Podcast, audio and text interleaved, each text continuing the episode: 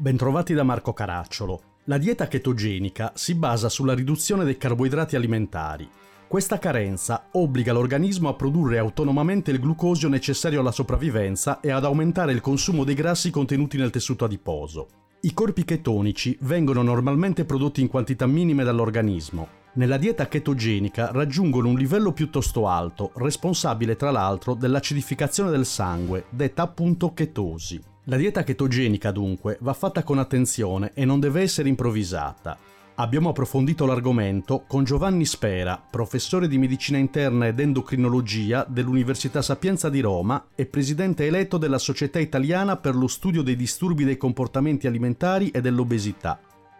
Dunque, la dieta chetogenica è un sistema, direi un approccio terapeutico per indurre l'organismo ad andare in chetosi lo stato di chetosi è uno stato fisiologico che esiste e che comunque nel quale gli organismi si trovano saltuariamente, ma è uno stato che viene poco utilizzato, è quello in cui l'organismo per la propria funzione energetica utilizza come base substrato non eh, lo zucchero, il glicogeno, ma utilizza i lipidi, i grassi, sia quelli di riserva sia quelli alimentari. Questo fa sì che in qualche modo si producano questi cosiddetti corpi chetonici che hanno una funzione metabolica di messaggio un po' in giro per tutto il corpo. Essenzialmente questa situazione viene utilizzata e sfruttata nelle cosiddette diete chetogeniche eh, che sono quelle fatte deprivando l'organismo di carboidrati eh, per ottenere perdite di peso.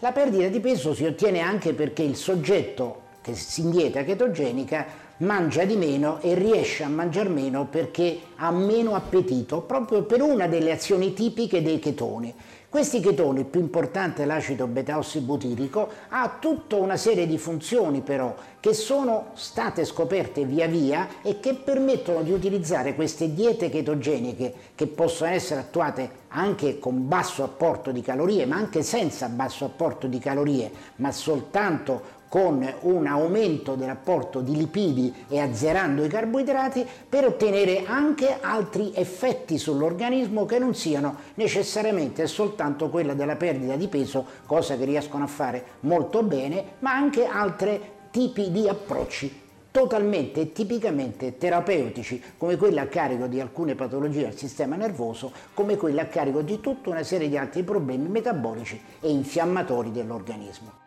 Per chi è indicata questa dieta e per chi non lo è? Non si può dire che sia vietata o pericolosa per qualcuno, sicuramente ha molte indicazioni. Ora, la dieta chetogenica è, come ho accennato, uno strumento terapeutico, non è una dieta né di moda né in qualche modo da utilizzare semplicemente per ottenere un dimagramento, ma è vero, un vero e proprio strumento, a questo punto direi innovativo per come lo si conosce non è uno stile di vita e quindi i successi che ha ottenuto nel corso di questi ultimi anni hanno fatto sì che molti hanno interpretato la dieta chetogenica come una sorta addirittura di alternativa alla, alla dieta mediterranea o ad altre. No, non è un, eh, uno stile di vita, è una strategia terapeutica molto precisa che in mani attente, capaci e colte è in grado di eh, diciamo, risolvere una serie di problemi importantissimi. Quindi è logico, come tutti sanno, è proprio indicata nei soggetti con sindrome metabolica,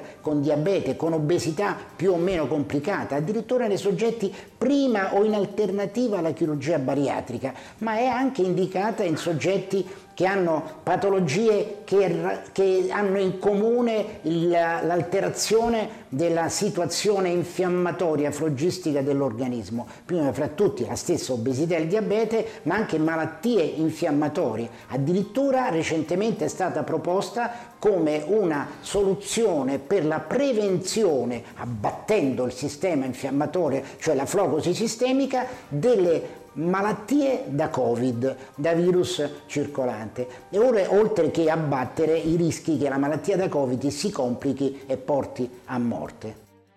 Come va gestita e che formazione deve avere il medico? Dunque è evidente che una dieta, che in questo caso è, ripeto, uno strumento terapeutico, può essere applicata, questa in particolare, in aree apparentemente completamente diverse. Anche per esempio adesso sono in corso dei trial clinici per la eh, terapia della, dell'emicrania e delle cefalee importanti può essere utilizzata eh, in tutta una serie di patologie infiammatorie, può essere utilizzata nell'area riproduttiva maschile e femminile, ci sono molti lavori sull'ovaio policistico, insomma sulle malattie cutanee che hanno una base infiammatoria come la psoriasi. Bene, nel, eh, questa, eh, tutto questo significa che tutti gli specialisti che in qualche modo intendono applicare nei loro pazienti questo tipo di strumento terapeutico devono farlo con cognizione di causa e normalmente nelle comuni accezioni e accessi di letteratura non è facile trovare come farlo. Quindi un'occasione è quella di questo corso, la Ketogenic Diet Academy, che